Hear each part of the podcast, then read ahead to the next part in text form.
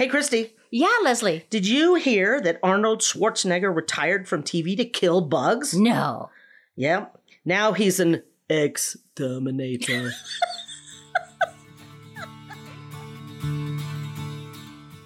Hi, I'm Christy, a backyard gardener from Colorado. These days, gardening has gotten very popular, and my friends and I have noticed more and more people picking our brains for tips and troubleshooting about gardening. We're not experts. We just learned a lot about gardening from the mistakes we made along the way. So welcome to Upside Down Tulips, a fun podcast that celebrates gardening gone wrong. Upside Down Tulips.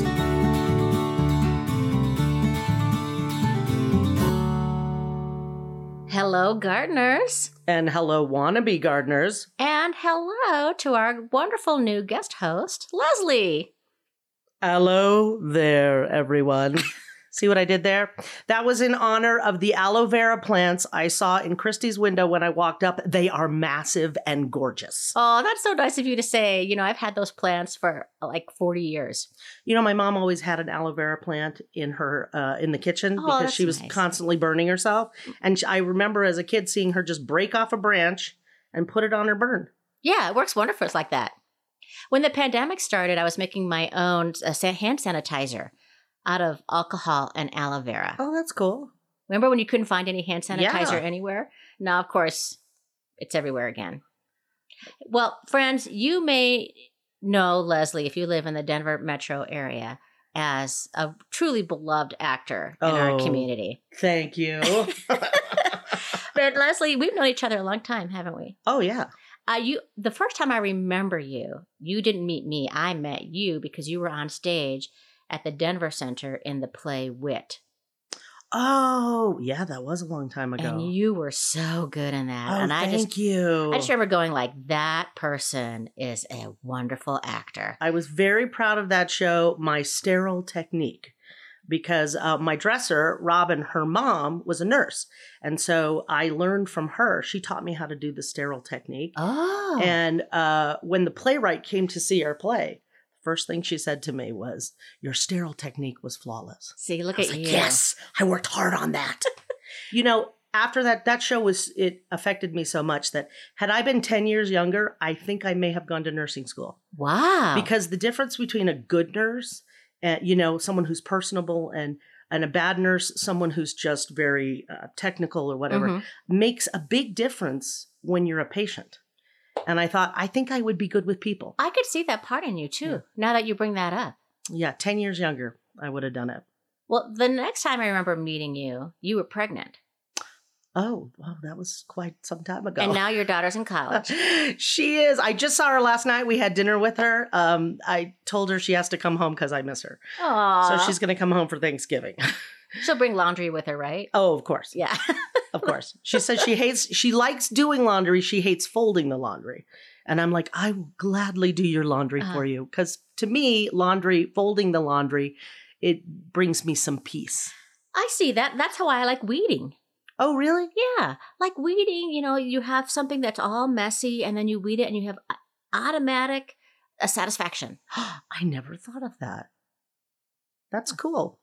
And and we've done plays together before. Yes. I, I remember when I saw you in Wit, I thought, boy, it sure would be an honor someday to work with you. Oh. And we've got to do several plays together. We have. And I mean, our first was Good People, right? Yeah. Uh, I practiced so hard for that Boston accent.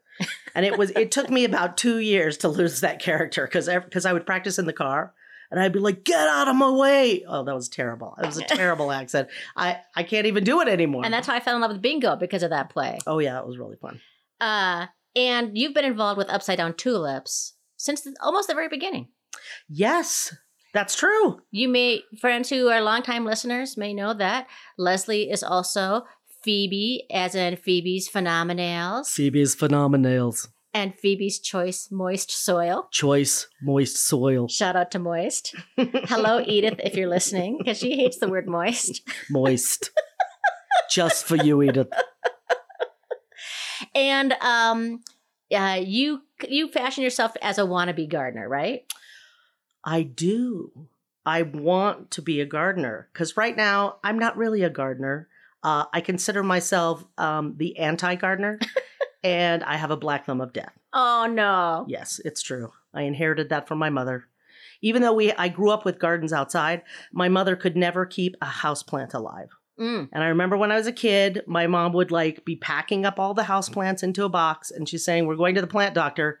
And then we would go to my grandma's house, which was about twenty minutes away, and she'd drop off all the plants that were dying, and then we'd come back in two weeks, and they'd be blooming and beautiful. Wow. Yeah. But yet she loved plants. She did. She loved plants, and she loved to garden. And uh, her and my father still have a big garden uh, in their backyard. Uh, my dad, uh, he was a principal and a football coach, and um, he, you know, loved the school system, but he really thinks that he's a farmer.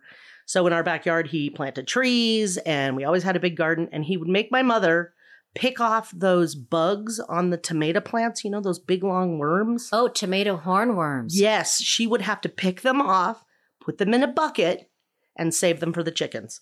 Oh. And so my dad would rake leaves around the base of the trees and drop in the tomato worms. And he'd say, it's good grubbing for my chickens. That's good grubbing. Good grubbing. Those are scary bugs, tomato hornworms. They're huge. Yeah. They're terrifying. Yeah. No, she just pick them off.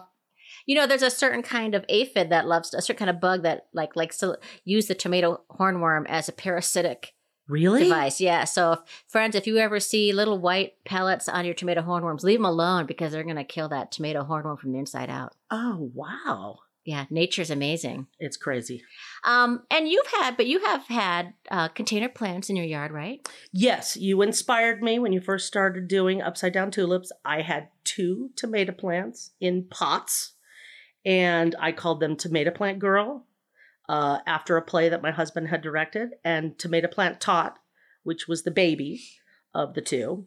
And I started really late in the summer, but they grew beautifully. They grew really big, and they had all these yellow flowers on them, so I knew fruit was coming. Um, and then we had a frost, and everything shriveled up. Oh. But I was able to salvage one tomato. One? Just one. Nice. But I dressed it up real nice, and I ate it, and it was delicious. You have a picture of that, too, you sent me. We'll put it up on Facebook, friends. Yes, exactly. Of Leslie's one, her big tomato harvest. Yeah, baby and, tomato. And you have inside plants, though? I do. I have some inside plants. Uh, I have uh, two, I, I don't know what they're called. You know those um, plants that they grow really tall and then they have a flower at the top and people give them to you? Orchids? Orchids! Okay. That's it. I have two orchids.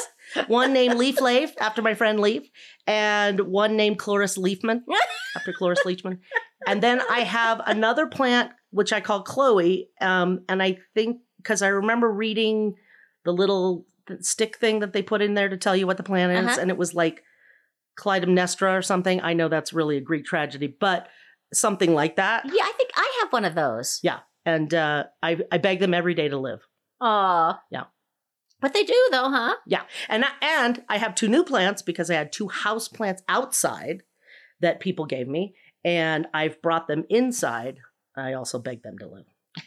I do the same thing, though. Yeah. Please don't die on me. Yeah, please. It's impressive, I think, that you have orchids because I have uh, killed a lot of orchids. And people have given me orchids. I'm so happy when I have them. And I, I can keep it for maybe like six months. But after that. I've, I've been lucky. They've been alive wow. now for... Well, they've both re-bloomed.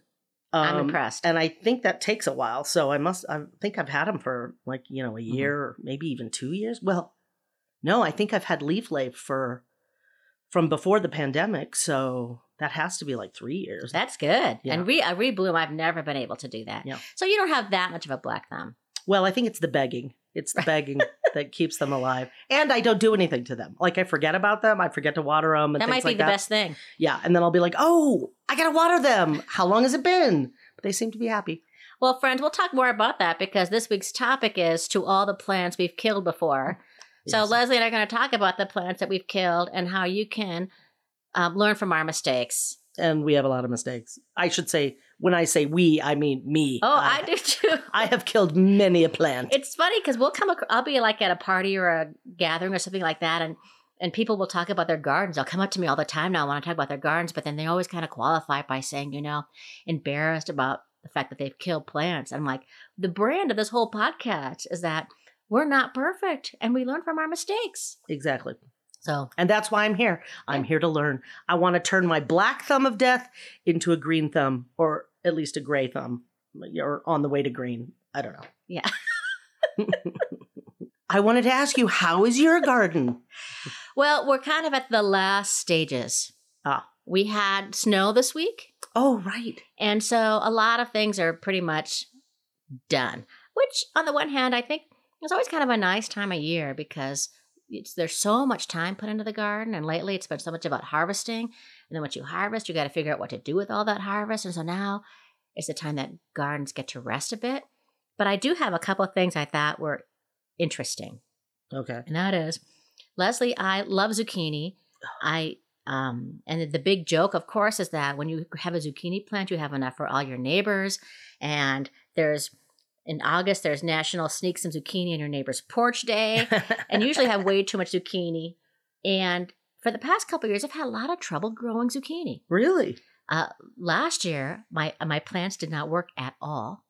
Huh. This year, I my plants were not working, and I bought a plant. I planted it in July, and in September, I got my first zucchini. That's great. I got one zucchini. Oh. It's like your one tomato. And just before the snow fell, I harvested my second zucchini.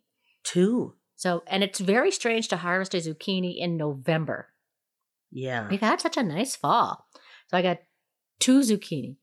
Another weird thing that happened is that as I was taking the whole garden down because everything was, was wrapping up, I realized that next to my butternut squash plant, I had a celery plant. And folks, you may remember this, that Edith and I planted celery in March. Wow. And Edith's celery died, and most of mine died. And I didn't even, I kind of forgot about it. And I realized I have a celery plant in my garden, still alive. That's so cool. And I'm going to harvest it, I think, because it doesn't mind these cold temps. I think, you know, I'm going to protect it. So I have a little celery plant. That's so I'm excited great. About. Um, I did uh, harvest all the pumpkins. I carved them all for Halloween. Uh, technically, Leslie had seven pumpkins. Oh, my goodness. That I grew from seed. The squirrels got three of them. But I did carve four of them. I had, they were all cat-themed for Halloween. It was kind of fun. Then the squirrels really started going crazy. Oh, the squirrels. Oh, okay. I see. Yeah, yeah. They, they I didn't know the they liked pumpkins. They eat the whole thing, seeds and all. That is crazy. So now the pumpkins are on the compost pile and the squirrels are going crazy. Oh. And my cats are going crazy watching the squirrels going crazy on the pumpkins. But I saved a bunch of seed. It's so in- satisfying to grow pumpkins. I, I just love it. At one of my neighbors, she her whole front yard is a pumpkin patch. Oh, nice. She made these um, kind of burrow type, what do you call them, like rows. Uh-huh. And uh, she has tons of pumpkins every year. Oh, I love that. Yeah. Well, I'm going to grow them again, and I saved a bunch of seed. In fact, I think what I'm going to do is I'm going to, I think I'm going to offer seeds to members of our garden party. Oh, cool. So, uh, friends, our garden party are people who throw us a couple bucks each month so we can Keep, pay the bills and keep doing the podcast. Nice. And when I get a lot of seeds from something, I'll give them away to the garden party. So if you are a member, uh, stay tuned and I'll send some pumpkin seeds to you if you want. And if you're not a member, please consider joining the garden party. You'll find that link in our show notes below. And if um, there are words or terms you're not familiar with, just go to our website at upside down tulips dot com and you'll find the always informative and humorous Upside Down Dictionary. Perfect. Um, and, oh, don't forget, we also have merchandise on sale this week, thirty-five percent off. So if you want an Upside Down Tulips mug. Perfect. You've got a mug, don't you, Leslie? I do. I love my mug. Or you can get T-shirts or journals or garden totes or things like that. That's also in the link in the show notes. Okay. You know what we should do now is we should have a pod play, Leslie. I, I love it. I can't wait. We're bringing back, friends, all the way back from one of our first episodes, Phoebe's Phenomenals, starring the one and only Leslie O'Carroll. I love it.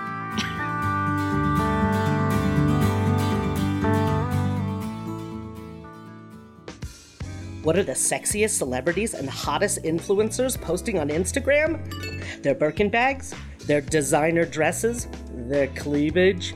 No, it's their gardener hands. Oh, yeah. Everyone who is anyone is gardening these days. Even if you don't garden, you can look fashionable without all the digging, pulling weeds, hoeing, raking.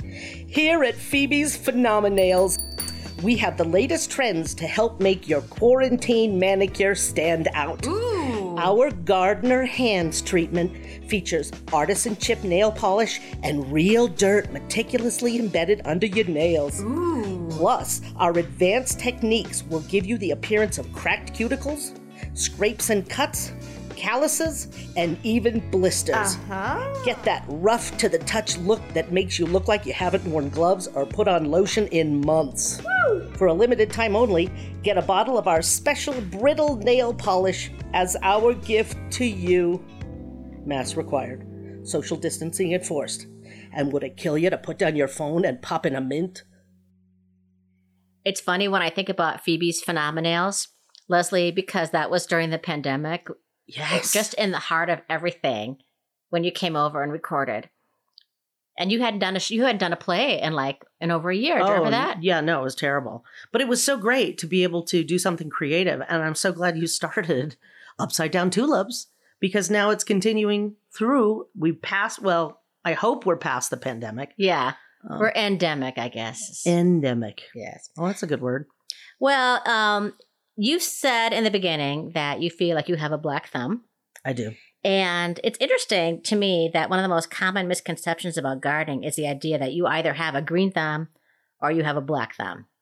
Um, because a, someone who has a green thumb is known to be someone very successful who can keep plants alive. Yes. And someone with a black thumb is known as somebody who would kill plants or unsuccessful with it. It's really not so black and white, though. I think most people kill plants and keep plants alive somewhere in the middle. Uh, maybe. Maybe. I hope so. Well, I certainly have killed my fair share of plants. Oh. Um, I've overwatered, underwatered, dropped them. I've fried them to a crisp. Um, and a lot of it, I think, is just about research, experimentation, trial and error. Yes. When it comes to it. Um, here, here's an interesting fact about where the term green thumb comes from. What's that? Um, this is according to James Underwood Crockett. It comes from the fact that algae growing on the underside of earthenware pots will stain a person's thumb and their fingers if they handle enough pots. Hence, a person who's always working with flower pots has a green thumb. That's amazing. I love word origin categories in Jeopardy, too. I always like that. Here's another theory, that it originated during the reign of King Edward the First of England. He was fond of green peas and kept half a dozen serfs, shelling them during the season. The serf who had the greenest thumb won a prize. The oh, green from peel, shelling, shelling the peas. Oh, well, if I'm, I miss my time period. I, I think I'm a master at shelling peas. I remember sitting with my grandmother in Alabama. She'd have a big bag of peas from their garden, and she taught me how to shell peas while uh, sitting there with her. When I was little. Uh-huh. So I would have, I missed my time period. I you, would have had a green thumb. You do have a green thumb. Well, it's getting there. I have to tell you about my little uh, plant that I brought in from outside. You know, we had that freeze. Uh-huh. And it's a little mini rose bush that someone gave me for um, while I was doing a show. Uh-huh. And we, well, we had that frost. And when I went outside, all its leaves had like crunched. Yeah. And I thought, oh no, I killed it. I killed it. But I brought it inside. And I took off everything dead that I could see. Uh-huh. And um, it ended up just having two stems sticking up with kind of the dead-headed flowers on the top. Uh-huh. And I was like, well, I'm going to stick it in the window and I'm going to forget about it. Because that's exactly what happened. I stuck it in the window and then I forgot about it. Uh, and when I went back, I remembered and I went back and I looked at it.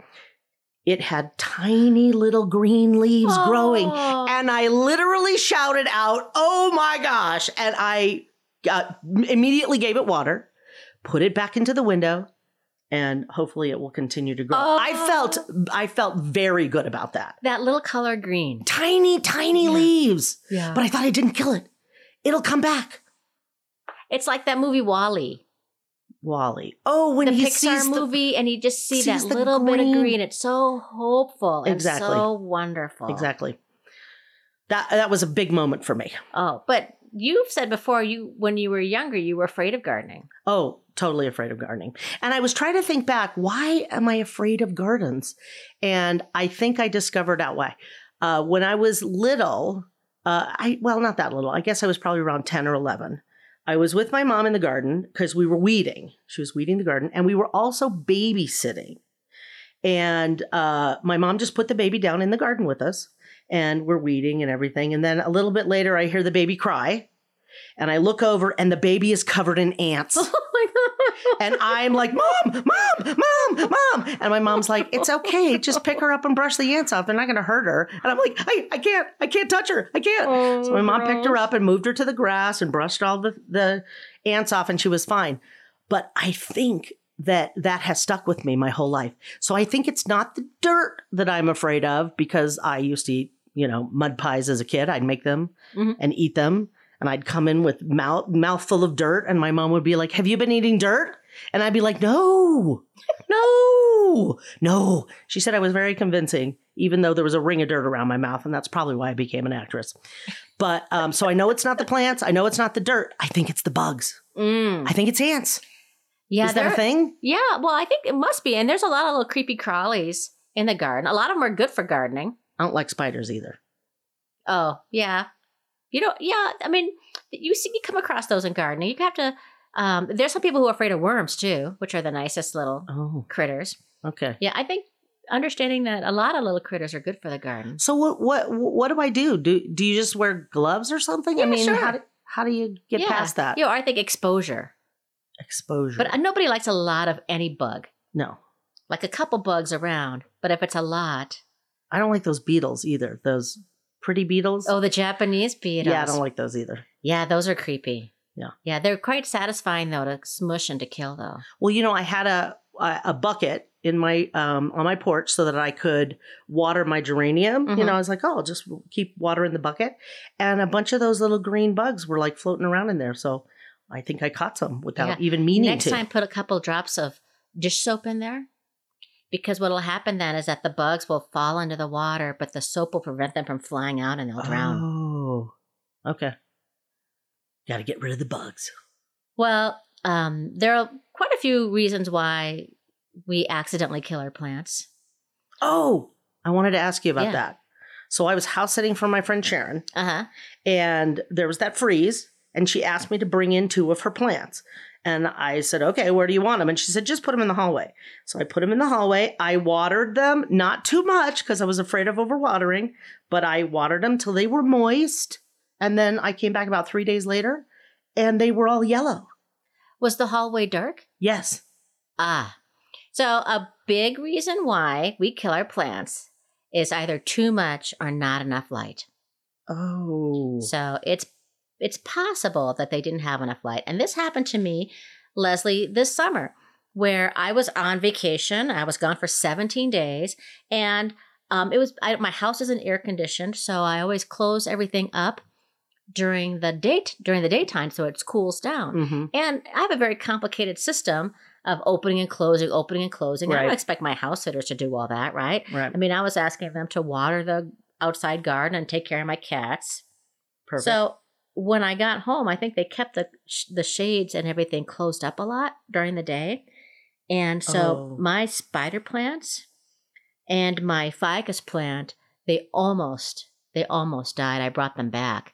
But they probably went too long without light. Oh, that's probably During the dark, I, I came home and there were, the ficus had dropped half its leaves. And the spider plants, the leaves had all turned black. Black? Yeah, yellow. At first, they, they must have gone to the yellow phase and black. And so I repotted the spiders. And then I have um, kind of left my ficus alone, just kind of watering it occasionally. But light is a big reason why we kill our plants. On the stuff that was black, are you supposed to like cut that off? Yep, or took did it you... all off. Oh, yeah, it's not going to turn green again. What about the yellow? Will that turn green? Also a really great question. The yellow most likely will not turn green again. So you have to take it off. Yeah. And another big reason why we kill plants, and this is inside and outside, is either overwatering or underwatering. And probably, I think inside, people will have a tendency to overwater more. So Leslie, the fact that you ignore your plants, it's better to underwater your plants. That's probably why they love me now. They're like, true. She just forgets about us. Yeah. She leaves us alone. They Otherwise, have- they're like, look, she's coming with more water. No. They can they can literally drown. Plants can. Oh. With too much water. They didn't have enough oxygen. And they can also, inside plants can get root rot. Oh, no. And so what will happen if you overwater plants is that they will, leaves will turn yellow and your plant will die. And the best cure for that is to repot it. Oh. So um, uh, take your plants out, give them all new soil, trim back the roots a bit more to get rid of any moldy roots and give it a fresh new start. If it's outside, boy, that's tough. Like here in the Denver metro area, we never have a problem with nature overwatering. Right. So We're always, dry. We always have the opposite problem. But our listeners, you know, on the East Coast or in the Pacific Northwest where they get a lot of rain, Um, you have to be, I mean, there's not much you can do, but you have, you can keep an eye out and make sure that if you, about getting a fungus or a mold oh. and you can um, put down a fungicide. You can make your own fungicide, which is just um, water and baking soda spray. Really? Yeah. I, I spray it on my cucumbers, on my pumpkin plants, a gallon of water and a teaspoon of baking soda to help combat powdery mildew or fungus. Wow, I did not know that. Yeah. Um, and so if you overwater, you get yellow leaves and they die. If you underwater, yellow leaves and your plants die.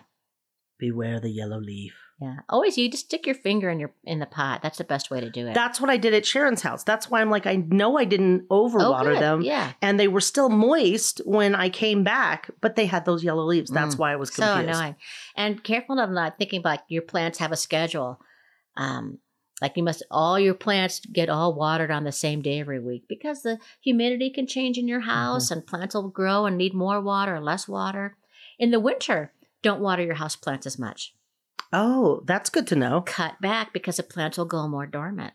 So you can water half as much as you would in the winter than you would in the summer. Okay, I have one question about the indoor plants that are in the window. Uh-huh. Sometimes my window gets really cold and they're right next to that. Uh-huh. Um, do I have to do anything to them? Do How's, I have to wrap them up or anything? Do they look happy or do they... Well, they're again, they're alive. That makes me happy. Yeah, so I, I, I I've had that same thing, Leslie, because I have up in my kitchen, I have a bunch of jade plants, and right, and and I live in a nineteen thirty-two house with single pane original windows. Exactly, and the plants are right up next to that. But it also gets a lot of sun too, it, it, and because it faces this, there's a south facing window, so I turn the plants. Like every week. Oh, you do? Yeah. Now, why do you do that? Uh, because, you know, the plants will grow toward the sun and I don't want them to get like... Mine actually around. do grow toward that window. Yeah. So I Just should turn them? Turn them. Oh. Yeah. I, and then okay. I guess keep an eye. But I guess my plants haven't gotten... But I've worried about that too. Yeah. If they've got... If they get too cold, but... So it's not the leaves that you worry about, right? It's just the whole plant. If it looks good, yeah. then if it's it okay? Fine, yeah, I think you're okay. All right. Okay. Well, keep us posted. Oh, I will. On your plans. um, and I also want to say as we get to our next pod play here that um, part of my taking down all my garden is that I had this huge fence of morning glories. And I, because of the frost, because morning glories are so sensitive to it, that they all finally died. Oh. But that's November, which is a long time. And every day this summer, these beautiful morning glories where they the flowers would open up and then they, they live for one day and then they and they die. They oh. just give us beautiful gift of a flower and then they're done. And um, our dear friend of the podcast, uh, Jim Hunt, actually wrote this beautiful ode to morning glories that I'm, we're really excited to share with everybody right now. I can't wait to hear it. I love him.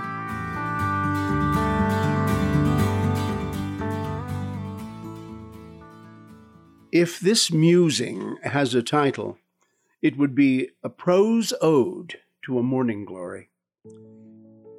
I've always been unpretentiously delighted by flowers and their names. Not, not their botanical names, but rather the fanciful, often whimsical ones. It's always been a mystery to me that people can admire the beauty and scent of a flower and have no interest in knowing its name. When I lived in the mountains, I was obsessed with finding out the names of everything that grew around my house and on the hikes I took. My guide to Rocky Mountain wildflowers was always with me, and I know I often spent more time searching through the book than looking at the living flower I was trying to name. As Shakespeare's Juliet says, a rose by any other name would smell as sweet. And of course that's true. A flower with any other name or no name at all is still as beautiful and as fragrant. So why, I often ask myself, does knowing the name add value? As a student of general semantics, I know that the word is not the thing, that knowing the name of something can trick us into thinking we know everything about it and give us a false sense of power over it. But I don't think my thirst for knowing the names of flowers is tinged with any of that kind of darkness. In fiction, especially in plays, we often encounter ticket names. Uh, most likely humorous, a ticket name can hold the essence of a character in a single word. Sir Toby Belch, Mistress Overdone, Sir Andrew Ague-Cheek, Inspector Doppler, to name just a few. So many floral ticket names come to mind. Johnny Jump Up, Evening Primrose, Monk's Hood, Basket of Gold, Lamb's Ears, Queen Anne's Lace, Black-Eyed Susan, Sunflower. The other morning I went outside early and was greeted by a host of just-opened pink and purple morning glories, so fresh, so fragile. How aptly named, I said to them out loud. After growing and twining and budding for weeks, each flower gets the morning of one day to flaunt its glory before beginning to shrivel and fade away. It would be so easy to say, "What's the point?" and completely miss the point. Thank you, Jim Hunt. That was beautiful. She's so good. Well, we've talked about ways that you can kill your plants. Overwater, underwater, too much light, not enough light. Another big way that people can kill plants is how you transport them, how you move them. Oh, yes, that's true. I, I have a story from my daughter, which I'm afraid I'm passing on my black thumb uh, to my poor daughter. Uh, someone gave her a beautiful plant that she had in her dorm all year, or, you know, it was great. But then she moved home and uh, she was with us for the whole summer. And as we were getting ready to move her back up to school, uh, we opened up a trunk and there was a very dead, shriveled up plant inside that trunk. It had been in the trunk for the entire summer. And I was like, Olivia, why did you put that plant in the trunk? And she said, well, I, I didn't know what to do with it. I thought it would be safe in there. And then, of course, she forgot about it. And uh, it was very, very dead. Oh, what kind of plant? She did feel really bad. I don't even know. You couldn't tell. You oh. couldn't tell what kind of plant that was. I asked her, I said, what was that? And she's like, I don't know. It was oh, a plant. No. Oh. So, so I was, I mean, I, it's a valid question. How do you move your plants? So um, I called my friend Rose, who she's had two significant moves in the last five years. Um, and she's never lost a plant.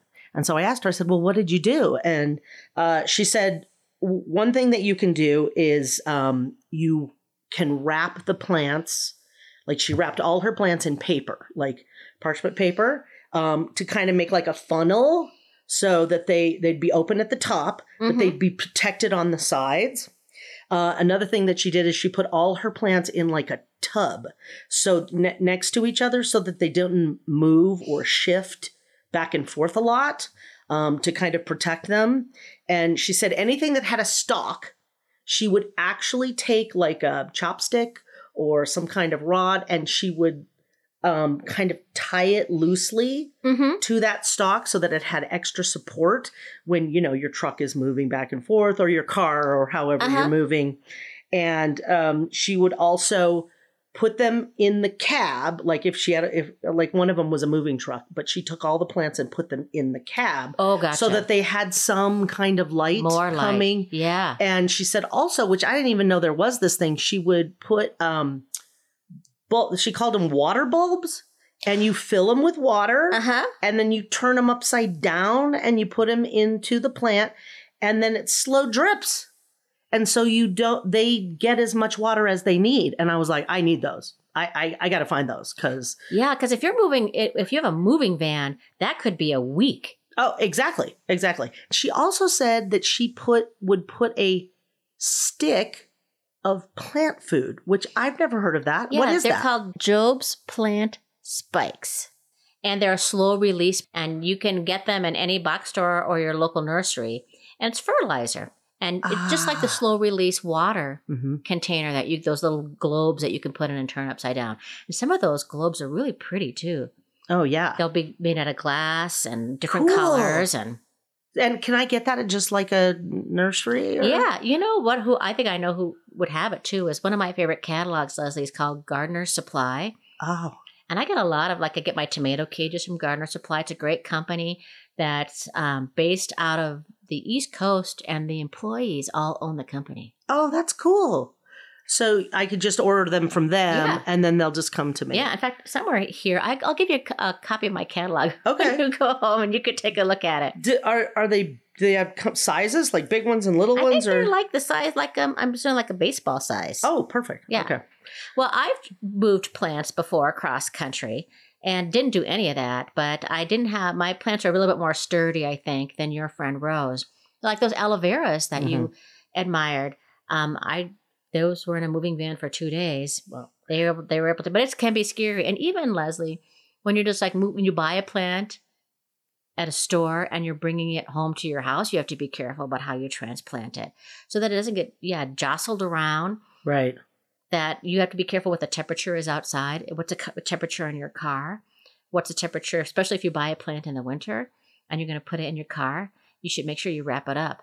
Well, just and, for, yeah. and she did all those things and She's that was smart. Great. But she told me the number one thing that she did, uh-huh. and she swears by this, is that she told her plants what was happening. She spoke to her plants. She read this book called The Secret Life of Plants, and it was uh, written by a guy who was like uh, a lie detector master, uh-huh. and he was testing out new equipment or something, and he just needed to attach his electrodes to just something, and you know he didn't have anything, so he just attached them to the plants, and then he started to see when someone came in and things happened, the electrodes started moving, the, you know, the lie detector, um, mm. I don't know what you call that, like the needle. Uh-huh. And he, you know, he started doing experiments. He'd have someone come in and yell and see what happened. He'd have someone come in and, uh, you know, the to put on music and things like that. And what he realized is that plants are sentient. They like, know, they're aware of what's happening around them. Isn't that fascinating? Just like trees, Leslie, will talk to each other. What? And they will know whether or not they need to create more, uh, release different nutrients into the ground. They communicate through their leaves and through their roots about what nutrients they need and need to share with each other, or like what they'll share, like what, what insects or pests are bothering them. That is fascinating. So they'll develop, you know, def- they put up their defense systems up. Wow. That's really cool. That's very, very cool. I think there was a movie made about Uh, how trees like talk to each other and then killed all the people. You know, I'm just saying.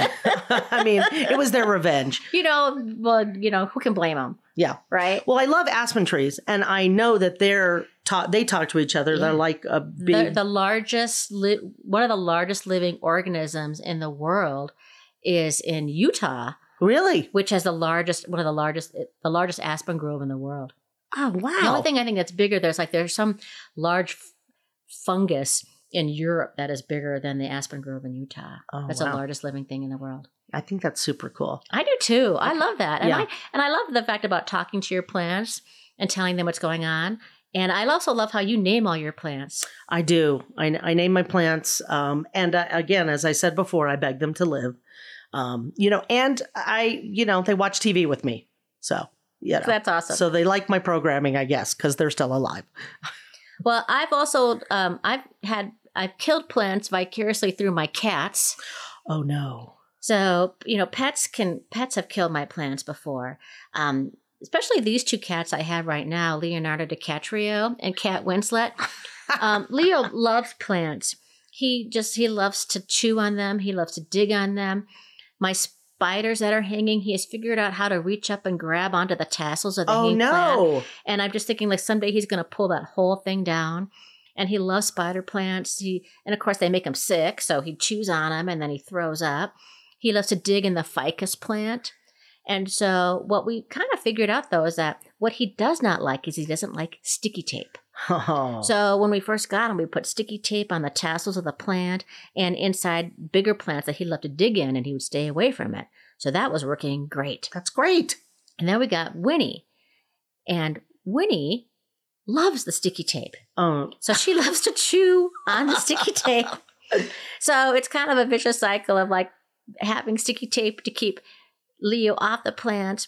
He, Leo loves to, he loves to dig. He loves to knock off plants. So you can see in here, I had these two little shelves that are in these windows here. These clear Oh, things. yeah, yeah, I see that. Yeah, that worked out. Those shelves worked out really great until Leo figured out how to get up there. And he was, and I had these pothos plants, and he kept knocking those off. Um, I really need to get one of those shelves because I've got this, I've got my geranium plant, and I have no place in my window to put it. Mm. And I know it's supposed to have some sunlight. Sunlight. And so I got to get that because if I got... that it could sit on there in the window up above because I only have two windows that get light.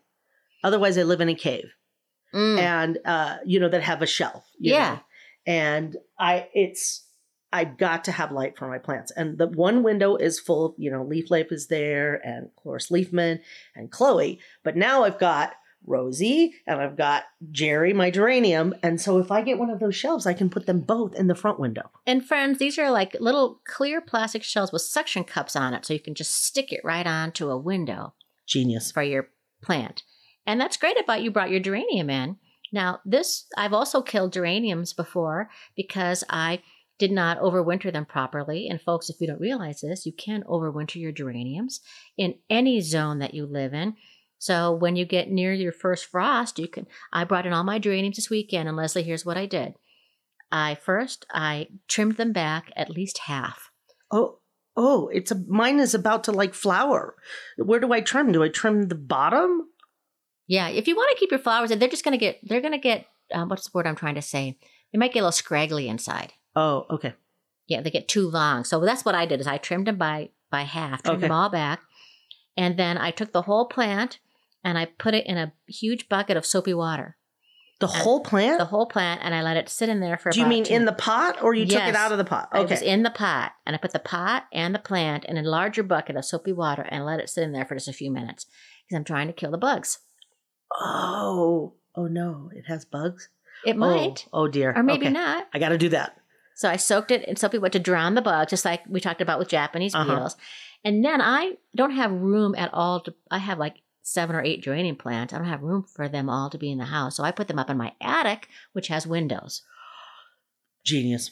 So I left, but I have to give myself a monthly note to say, water the geraniums because I can forget them up there. As friends know, I've forgotten tomatoes up in my attic and they all became shrivelly little. I remember that. Strange fungus experiments. So um, I gave myself a monthly note to go up and in my calendar to go up and water the geraniums once a month, and then I'll bring them back outside when the temperatures get warm again in May. That's awesome. But I've, but I've made the mistake of thinking like, well, I can just put them in my garage. Didn't work. It was too cold in the garage, and they died, and they didn't come back. Oh. The attic seems to be kind of a nice place. Well, it's warm. Well, hot air rises, so it must be warm up there. It's warm-ish. Oh. You know, like I said, you know, single-pane windows, mm-hmm. drafty house. It gets cold up there. But I think they like it. Well, I'm going to get one of those shelves, and I'm going to put that geranium put on the shelf. What's your geranium's name? Jerry. So original. I'm not, I'm not very, uh, I'm not very creative with the names. I tried to think of all these great names, and I'm like, yeah, I'll remember Jerry. So. Well, here, friends, are, in theory, some um, easy plants not to kill. A Sansevieria, which is also known as a snake plant. What's that? Um, also known as a mother-in-law's tongue, but I never really liked that name because I love my mother-in-law and she's awesome. But it's got spiky leaves. I've killed it. Um, a rubber plant, also supposed to be a very easy plant. Oh, my friend Sharon has a rubber plant and it's beautiful and very hardy. It survived outside in that cold. Ooh, I've had one before. I've killed it. Um, a Swiss cheese plant, which has big leaves and like holes in it.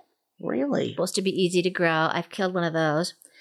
Um, pothos, which is the, I've killed pothos before. What's that? Um, it has, it's a vining plant and it can have variegated leaves and the leaves look like little hearts. Also, it looks like a philodendron in a way. And I've killed that. Um, I, I've had it before. Too much sun, not enough sun, too much water, not enough water. And I've had Leo has killed pothos for oh. me too. So, um, but you gave me a good idea with this shelf thing uh-huh. on how to get more light, you know, plants more light. I think I'm going to take my little um, Cleo plant, Clytemnestra, um, mm-hmm. and I think I'm going to hang it like you hang your spider plants. Oh, yeah. Because if it hangs in the window, A, it will create more space for me to put my plant there, mm-hmm. but B, it'll still get sun from hanging. Well, here's to hoping we don't. I don't kill want to kill it. Plants in the future.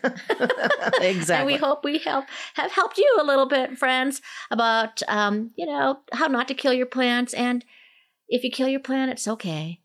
Just get another one. Try to, again. Try, try again. To all the plants I've killed before.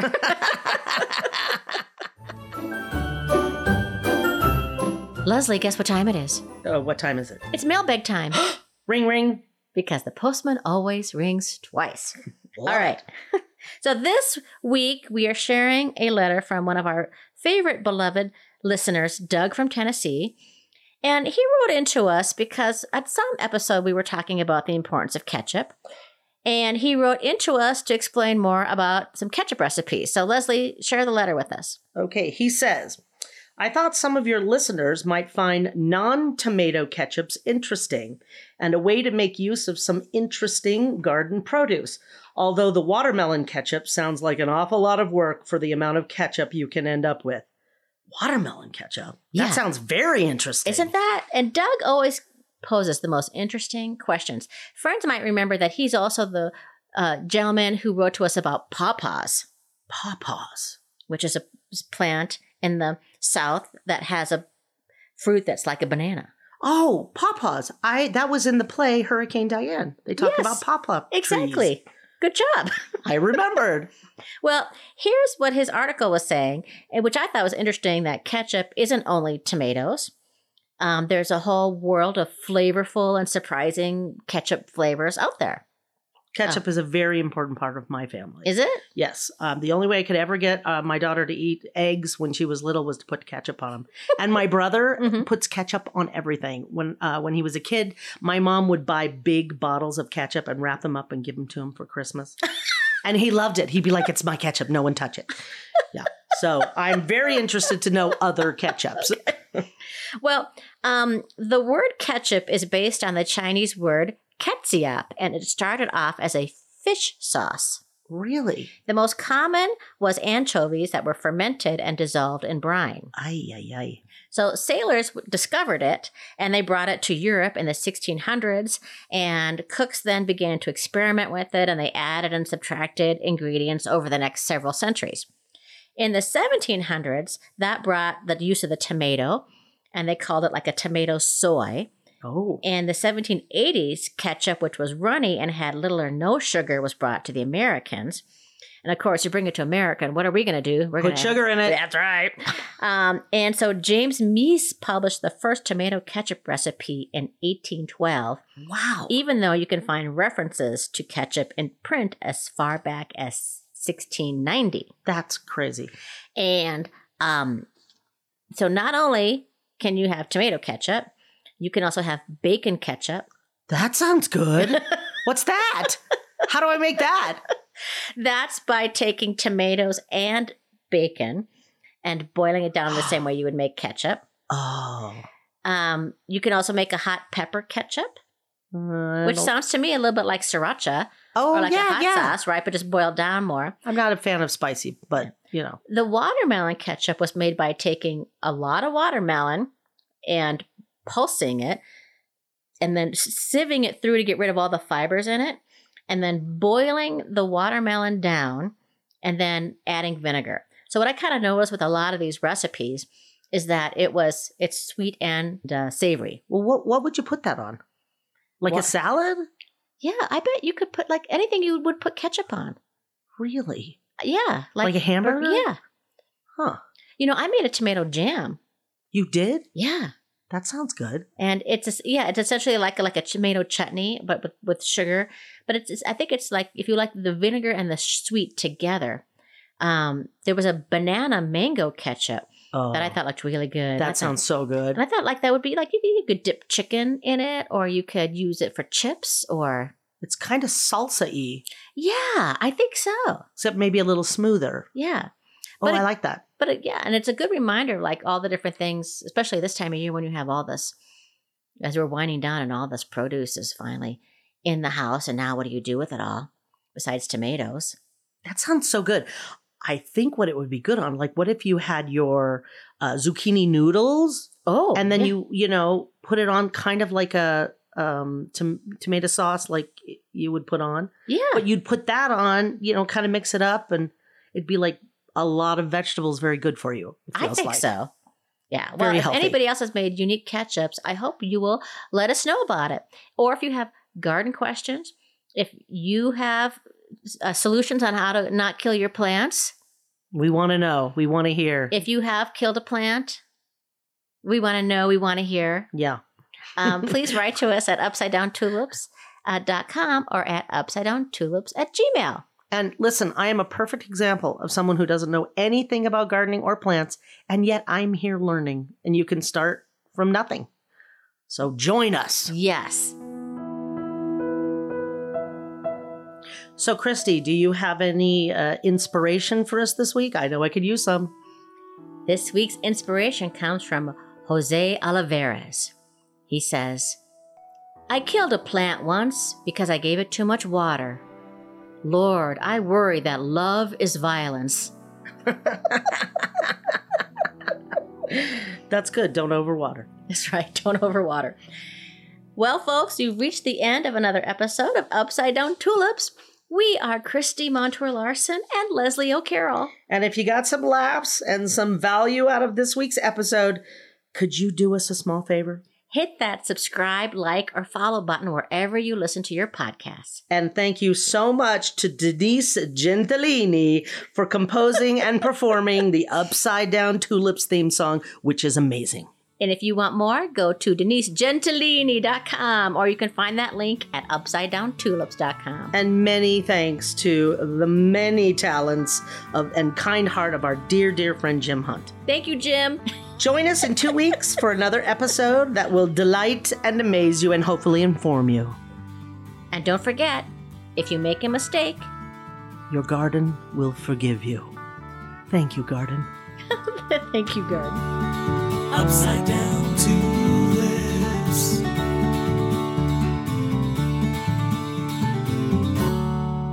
Hey, Leslie. Yeah. What's a pirate's favorite plant? I don't know. An artichoke.